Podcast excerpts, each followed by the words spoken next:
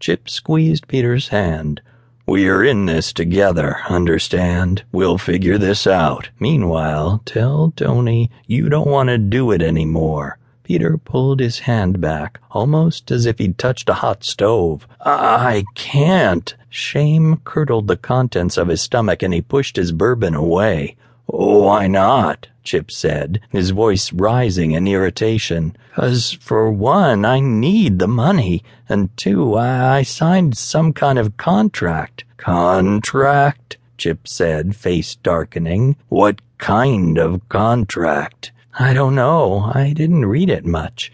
I just skimmed it, but knowing Tony, he probably owns me, he sighed. He wished now that he had read it. But then he thought, what difference would that make? Tony never took no for an answer. It can't be legal. You get a copy of that contract.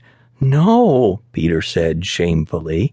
Chip sighed. Peter, what am I gonna do with you? Listen, you get a copy of that contract. Isn't your father an attorney? That's not an option, Peter said, panicking at the idea of his parents ever finding out. It had been bad enough when he'd come out to his father. There was no way he was going to call and ask him to procure the contract for his erotic massage job. Well, we'll get someone else then, Chip said, realizing what he was asking. Meanwhile, just play it cool. Act like everything is normal with him.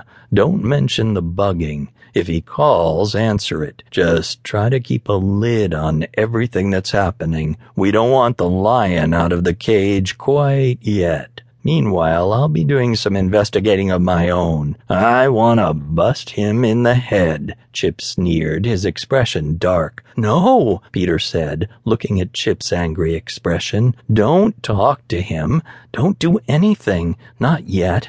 We'll figure this out. For me, please. Only for you, Chip said. But I promise you, if he lays a finger on you, I'll. Peter cut him off, squeezing his hand. I appreciate it, I do. Thank you. The thought of anything happening to Chip, especially if it was his fault, well, he couldn't bear it. But it still felt good to know that Chip was so protective. Chip squeezed him back. His eyes danced in a mixture of desire and frustration, and Peter couldn't tell if he wanted to kiss him or punch him. Finally, Chip got up. Want anything else to drink? No, I'm fine. He really needed to stay clear headed, especially if Tony had a client for him to meet tonight. Okay, Chip said, looking like he wanted to say something else. Call me if, if anything comes up. Sure, Peter said. Walk you out to your car? Chip suggested. I'm fine. There was so much between them left unsaid. He lowered his head. Remember, he probably has that bug too, so don't say anything in that that you don't want him to know, Chip said. Okay, Peter answered. Chip just stared at him as if he still wanted to say something.